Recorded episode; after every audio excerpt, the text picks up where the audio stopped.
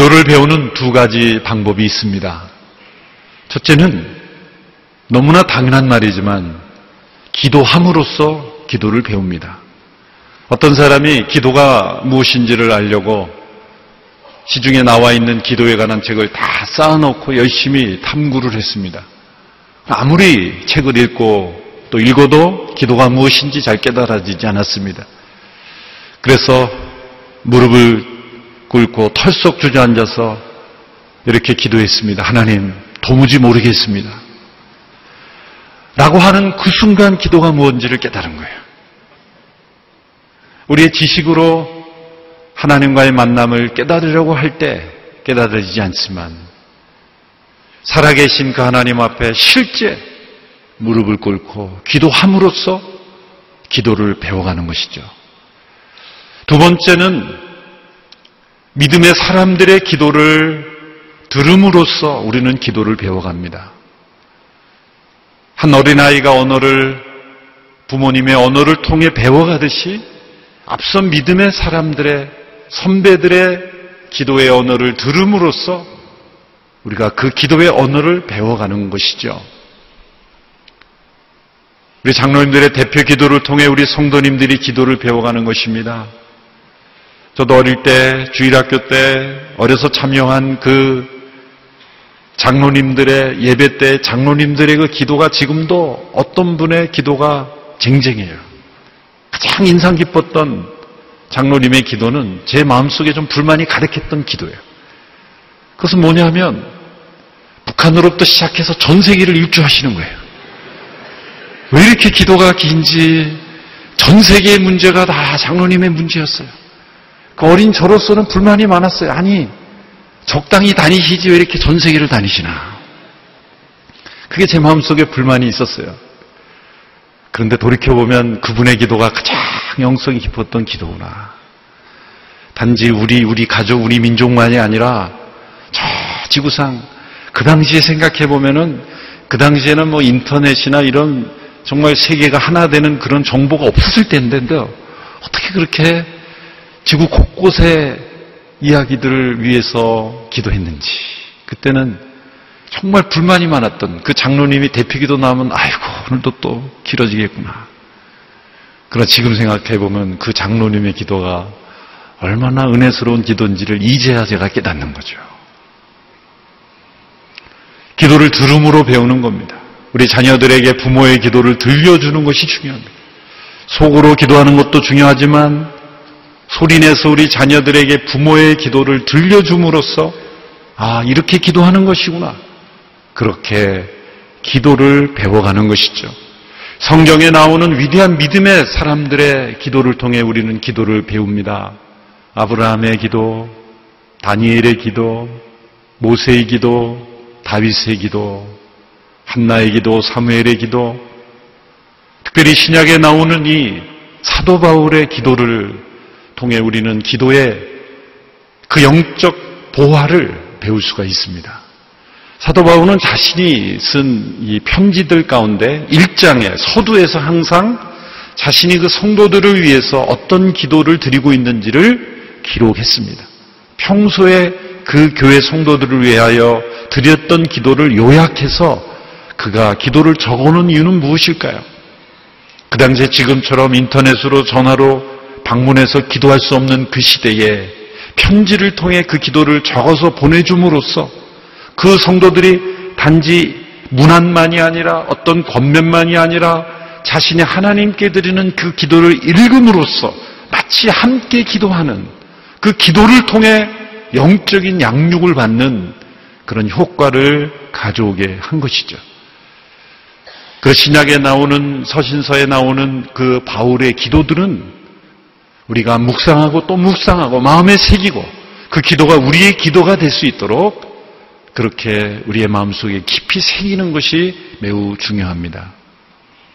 빌립보 교회 성도들을 위해 준 편지 가운데 1장 9절로 11절 오늘 본문 짧은 기도가 기록이 되어 있습니다만 이 기도도 매우 훌륭한 기도의 모범이 되며 우리가 하나님과 어떤 기도를 드려야 될지를 가르쳐 주시는 귀한 말씀이라고 볼 수가 있습니다.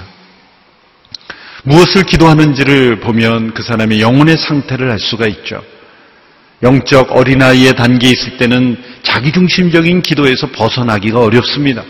자기 혹은 당신의 자녀 혹은 자기 주변의 일들을 위한 기도, 그것이 전부가 될 때 영적 어린아이의 기도라고 말할 수 있습니다. 영적 성숙한 성도의 영적인 어른의 기도라고 한다면 그것은 다른 사람들을 위한 기도가 점점 더 많아지는 것이겠죠. 바울의 기도를 보면 이 중보 기도가 대부분입니다. 하나님의 역사에 우리가 여러 가지 모양으로 봉사할 수 있지만 중보의 기도로서 우리는 위대한 하나님의 통로가 될 수 있습니다. 때로는 건강이 연약해서 몸으로 실제로 봉사할 수 없는 성도들이 있을지라도 집에서 병상에서 누워만 있어야 되는 그런 상황 속이라도 할 수 있는 것은 바로 기도죠. 중보기도로 전 세계를 품고 열방을 위해 기도할 때 하나님은 그 기도를 놀랍게 사용하실 줄로 믿습니다. 이 사회를 향하여 지적하고 비판하는 많은 사람들이 있습니다만은 비판과 지적으로는 절대 세상은 변하지 않습니다. 세상을 변화시키는 가장 위대한 사람들은 바로 이 사회를 품고 기도하는 사람들입니다. 누군가에게 권면하고 누군가에게 교훈을 주는 것보다 도 중요한 게 그 영혼을 위해 기도하는 거예요. 그리고 권면한다면 그 사람을 위해 충분히 기도하고 그 사람을 위하여 기도하는 내용을 전해준다면 그것이 그 영혼을 변화시키는 귀한 교훈이 될 줄로 믿습니다. 바울이 빌립보 교회 성도들을 위해 기도했습니다. 8절에 보면 내가 너희를 얼마나 사랑하는지 그리스도의 심장으로 그리스도의 마음으로 이 마음속 깊은 곳에서 끌어나오는 사랑으로 너희를 사랑하며 하나님이 내 증인이 되신다 말했어요. 그 사랑으로 바울이 한 것은 기도입니다. 사랑하면 기도합니다. 사랑과 기도는 비례합니다. 누군가 예수님을 믿는 사람들이 누군가를 사랑한다고 하면서 기도하지 않는다면 사랑하지 않는 것입니다. 아무리 좋은 것을 해주고 좋은 것을 나누어도 그 영혼을 위하여 기도하지 않는다면 진정 사랑하지 않는다고 말할 수 있습니다. 빌립보 교회는 바울에게 기쁨을 주고 감사를 주는 성도들이었습니다. 그러나 바울은 거기에 만족하지 않았습니다. 빌립보 성도들이 지금보다 더 성숙하기를 기도했습니다. 빌립보 교회 성도들의 현재 영적 상태에 만족하지 않았다는 거예요. 바울은 자기 자신의 영성에 대해서도 만족하지 않았습니다. 빌립보 3장 12절에 보면 나는 이미 얻었거나 이미 온전해진 것이 아니다. 단지 붙잡으려고 쫓아가고 있을 뿐이다. 뒤에 있는 것은 잊어버리고 표대를 향하여 앞에 있는 것을 잡으려고 부르심의 상을 향하여 쫓아가고 있는 것이다. 얼마나 겸손한 표현입니까? 사도 바울의 서신을 통해 우리는 복음을 깨닫고 십자가의 진리를 깨닫습니다. 그러나 바울은 아직 이미 얻은 것도 아니요 붙잡은 것도 아니다. 나는 붙잡으려고 쫓아가고 있을 뿐이다. 그는 자기 자신의 영혼이 더욱더 그리스도의 마음을 품고 그리스도를 닮아가는 일에 있어서는 만족하지 않았습니다. 그러나 빌립보 4장에 보면 그는 자신의 형편과 처지에 대해서는 철저히 만족했습니다. 그는 자족하기를 배웠습니다. 여러분 우리의 환경, 물질, 또 우리의 형편에 대하여는 철저하게 만족하되 우리의 영혼이 주님을 닮아가는 일에 있어서는 만족하지 않게 되기를 바랍니다. 때로 우리는 믿음 생활하면서 이 두 가지가 정반대가 될 때가 많아요. 환경과 상황에 대해서는 만족함이 없으면 신앙생활에 대해서는 이만하면 됐지. 그렇게 만족할 때 우리의 영혼은 교만에 빠지는 영혼이 되는 것이죠. 바울은 자기 자신이 그러했듯이 빌립보 교회 성도들도 현재의 그들의 신앙에 만족하지 않고 더 깊은 영성으로 변화되기를 갈망했습니다. 그 갈망이 기도로 나타났습니다.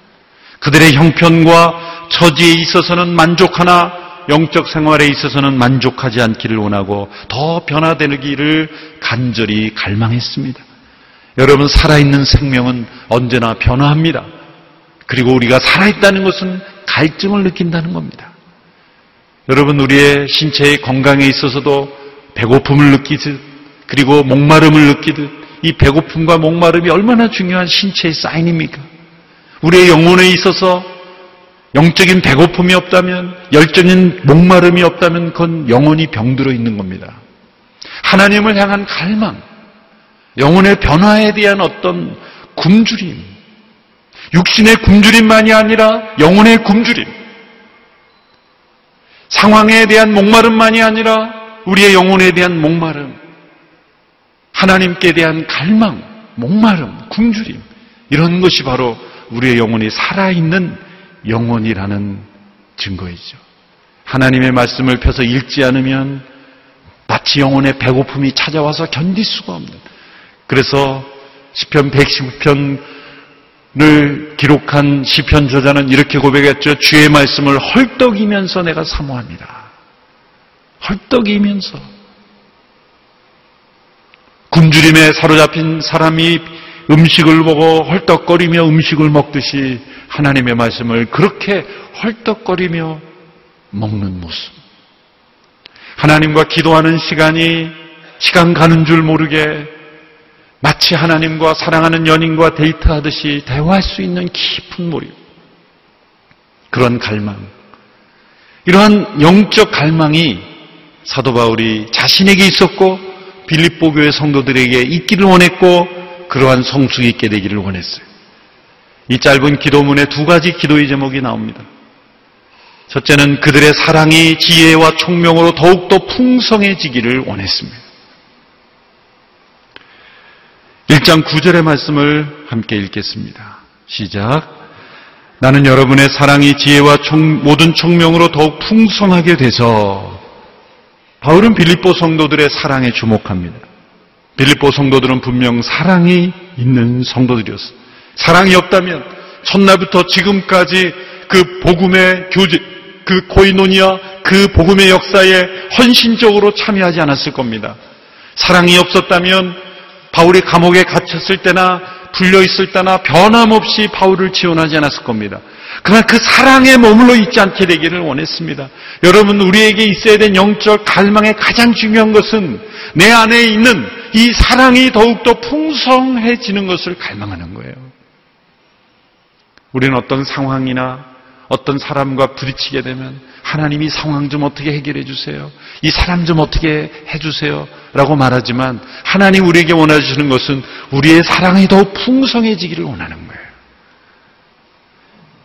여러분 작은 바퀴는 이런 어떤 그 비포장 도로나 또 혹은 그 파여 있는 그 땅을 지나면 덜컹거리고 때로는 빠질 수가 있죠. 바퀴가 크면 웅덩이를 그냥 지나갈 수 있는 거예요. 큰 차를 사시라는 말이 아니라 우리의 영적 생활에 이 신앙생활의 수레바퀴가 커지는 것이 중요하다는 거예요. 건강으로 보면 면역력이 높아지는 것이죠. 어떤 사람에게는 그 병균이 전혀 침투하지 못하지만 어떤 사람은 작은 병균에도 쉽게 무너지는 영적인 면역력, 그 뭡니까? 우리 안에 있는 사랑이 더 풍성해지는 것입니다. 고난이 닥쳐오면 제일 쉽게 사라지는 것이 사랑입니다. 어려움이 닥치면 제일 쉽게 식어버리는 것이 사랑이에요. 때로는 이 몸이 아프면요. 자기밖에 몰라지는 것 같아요. 내가 몸이 아프면 다른 생각이 잘 안 나게 되는 인간. 고난이 찾아오면 가장 먼저 식어지는 게 이 사랑인 것 같아요, 사랑. 그러나 우리가 기도할 제목은 고난 속에서도 어떤 상황 속에서도 사랑이 더욱 풍성히 흘러넘치기를 원하는 것. 그걸 기도했다는 거죠. 그런데 그 사랑이 어떻게 풍성해집니까? 지혜와 총명으로 풍성해진다라고 말했습니다. 그래서 지혜라는 단어는 하나님을 아는 지식, 하나님을 경험하고 진리를 깨닫고 하나님을 경험함으로 주어지는 지식을 의미하는 겁니다. 단순한 정보 지식이 아니라 그 지식을 사용하고 그 진리를 깨닫는 살아계신 하나님을 만남으로 체험한 지식을 지혜라고 말하죠. 총명이라고 말하는 것은 이 지혜와 친척 관계가 있는 것인데 이것은 영어로는 insight, 내면을 보는 눈 이렇게 번역이 됐습니다만 이 내면의 나침판과 같은 거라고 말할 수 있죠. 방향 감각입니다. 이 지혜와 총명을 통해서 우리의 사랑이 풍성해지는 겁니다.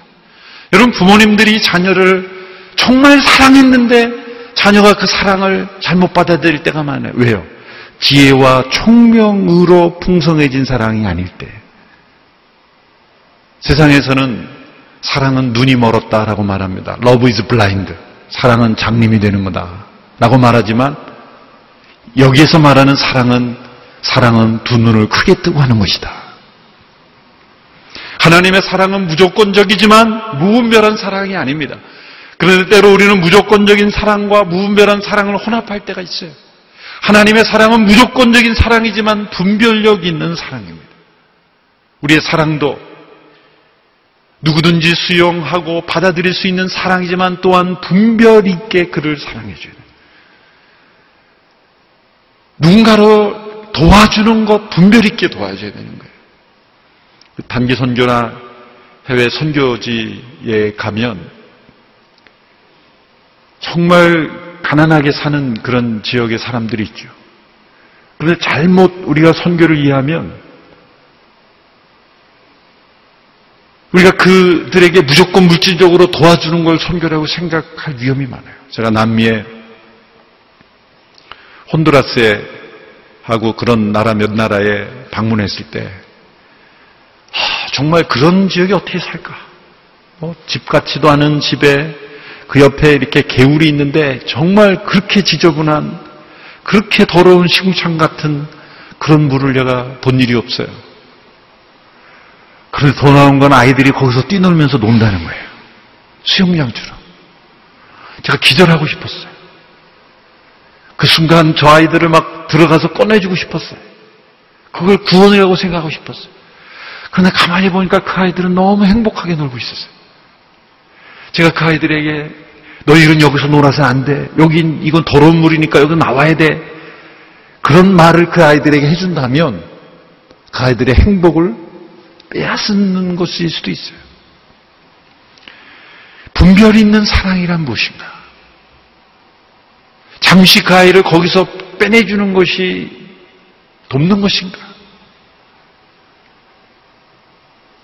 사랑을 우리가 어떻게 분별 있게 주는가? 그것이 매우 우리에게 중요한 것입니다. 지혜와 총명으로 그 사랑이 풍성해져야 하는 것이죠. 유대인들은 하나님에 대한 사랑으로 그리스도인들을 핍박했고 예수님을 십자가에 못 박았어요.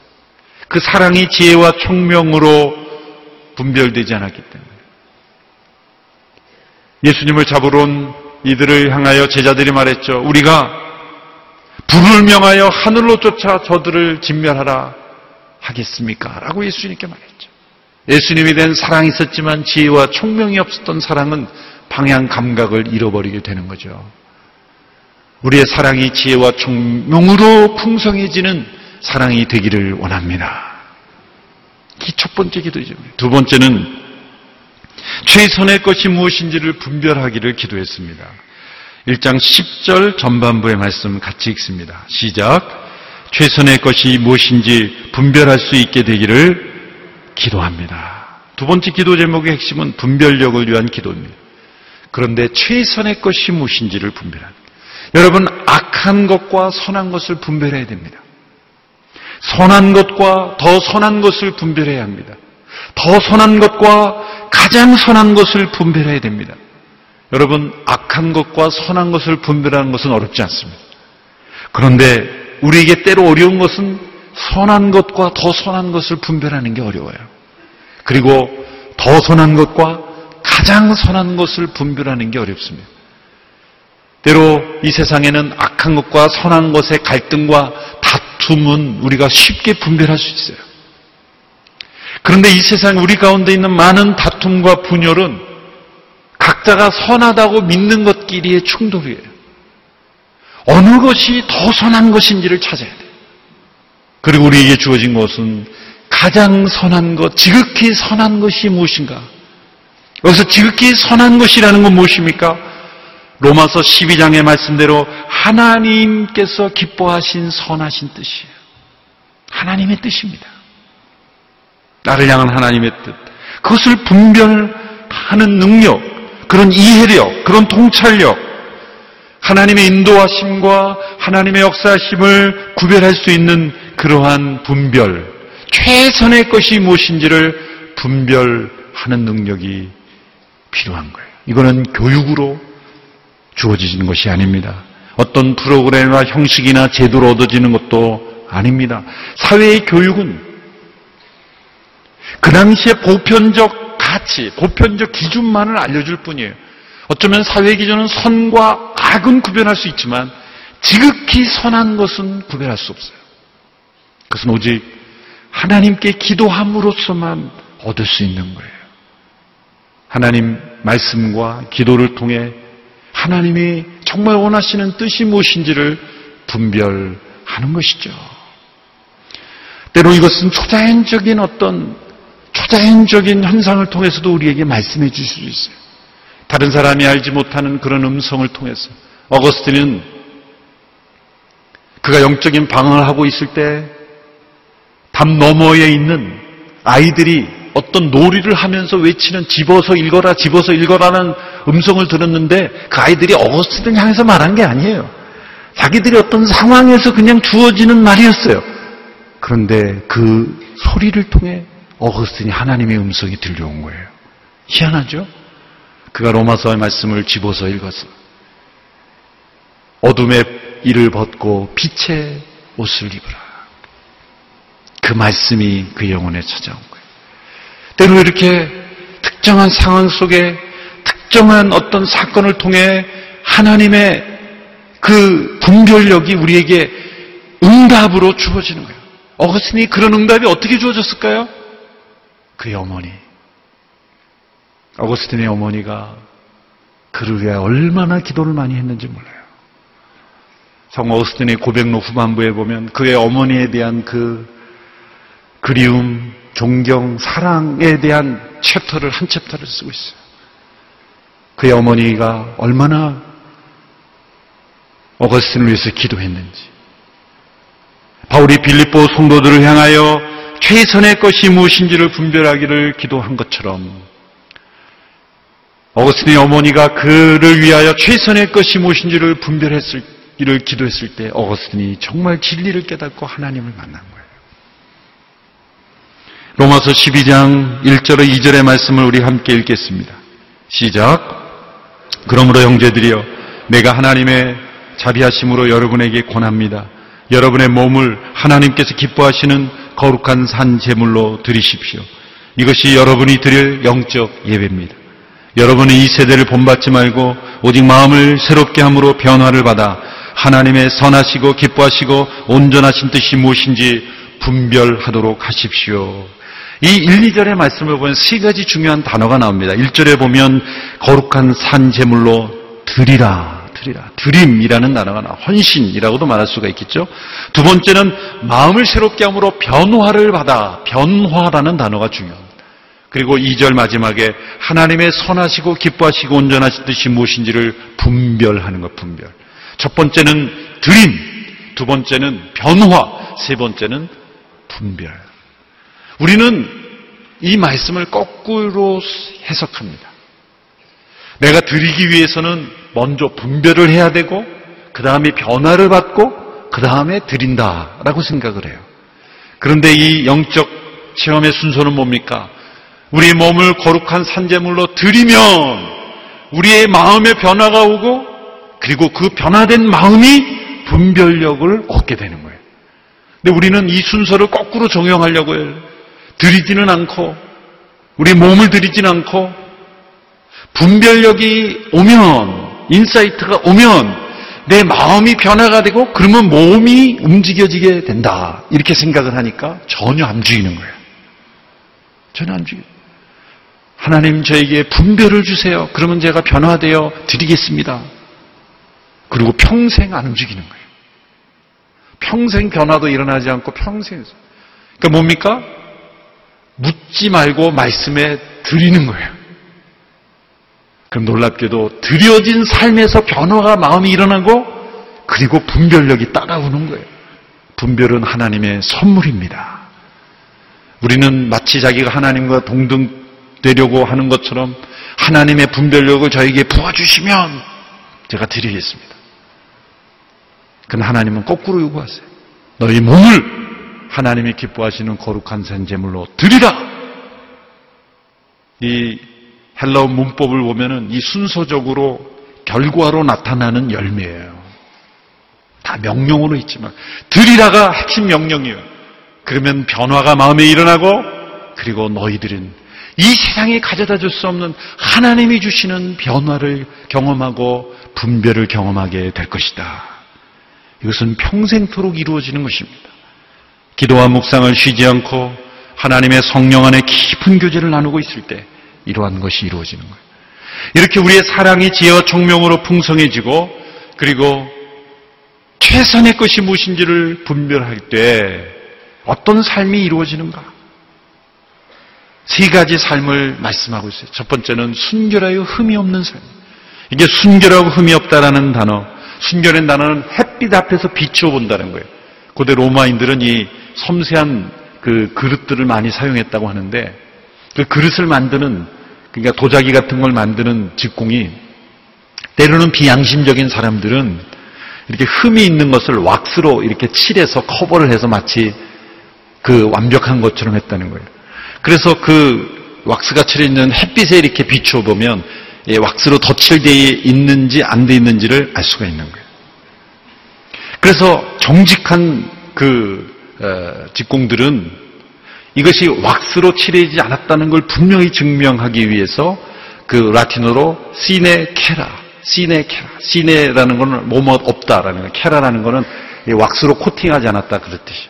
그 시네 케라라는 말을 거기다 적었다는 거예요. 거기에서 단은 영어 단어가 sincera라는 단어. sincera라는 신실하다, 순절하다. 그게 바로 거기서 나온다는 거예요.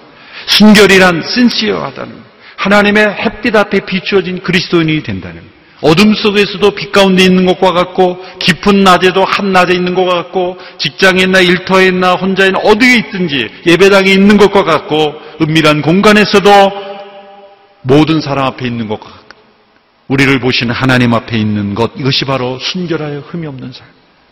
다른 사람으로 하여금 거치는 것이 없게 하는 삶이다. 그것은 두 번째 의의 열매로 충만한 삶으로 이어지는 거죠. 순결하여 흠이 없는 삶은 의의 열매가 맺어지는 이 순결한 삶에서 열매가 맺어지는 것이죠. 주님이 우리를 의롭다 하신 그 의에 기초하여 그 의의 씨앗이 열매를 맺어서 의의 열매 맺는 삶으로 나아가게 되는 것이죠. 열매라는 것은 무엇입니까? 다른 사람들에게 도움을 주는 거예요. 나무 열매는 열매가 맺어지면 누군가 그 열매를 먹을 수 있는 거예요. 아낌없이 주는 나무처럼 의의 열매가 맺어지면 그 사람으로 인하여 살아나는 사람들이 있는 거죠. 나의 삶이 순결하여 흠이 없는 삶이 될 때 의의 열매를 맺는다면 나를 통해 맺어진 열매를 누군가가 맺는 거예요. 그 열매 때로는 사랑이요, 기쁨이요, 위로요, 격려요, 섬김이요, 그러한 열매, 열매 맺는 삶. 그것은 세 번째 삶으로 나가게 하죠. 그것은 하나님께 영광이 되게 하는 삶입니다. 앞에 두 가지의 삶이 이어질 때 순결하고 흠이 없는 삶은 의의 열매를 맺어지게 되고 그 열매 맺는 삶을 겪고 하나님께 영광이 되는 것입니다. 빌리 그리암 목사님의 따님이신 룻 그레이엄이란 분은 성도를 이렇게 정했어요. 성도란 예수님을 믿기 쉽게 만드는 사람이다. 우리가 이러한 기도의 제목으로 나아갈 때 우리를 통해 누군가 예수님이 믿기 쉽게 만드는 사람이 돼요. 저 사람을 보니 참 예수님 믿고 싶다. 우리가 받을 수 있는 최고의 욕은 뭡니까? 당신을 보니 하나님이 안 보이네요. 당신을 보니 믿고 싶지 않네요. 최고의 칭찬은 뭡니까? 당신을 보니 예수님 믿고 싶네요. 그리고 당신을 보니 하나님이 보이네요. 그것이 하나님께 영광이 되는 삶입니다. 오늘 바울이 빌립보 교회 성도들을 통하여 드린 이 짧은 기도가 우리의 마음속에 가득 차기를 바라고 우리 기도가 되기를 바랍니다. 우리의 사랑이 지혜와 총명으로 풍성해지기를 원합니다. 날마다 매일의 삶 속에 최선의 것이 무엇인지를 분별하는 하늘로부터 그 분별의 선물을 날마다 덧입는 우리의 삶이 되기를 주님의 이름으로 축원합니다. 기도하겠습니다. 하나님 아버지 우리에게 영적 분별력을 더하여 주시옵소서. 우리 안에 있는 하나님을 향한 사랑, 영혼을 향한 사랑, 열방을 향한 사랑은 너무나 빈약합니다. 지혜와 총명, 하나님을 아는 지식으로 채워주시고 이 사랑이 풍성해지게 하여 주시옵소서. 어떤 고난도 무너뜨릴 수 없고 그리고 막을 수 없고 식어지게 할 수 없는 풍성한 사랑. 그 사랑으로 분별 있는 사랑으로 주님께 영광 올려드리는 우리의 삶이 되도록 역사하여 주시옵소서.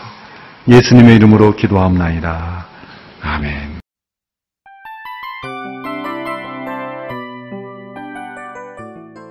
이 프로그램은 청취자 여러분의 소중한 후원으로 제작됩니다.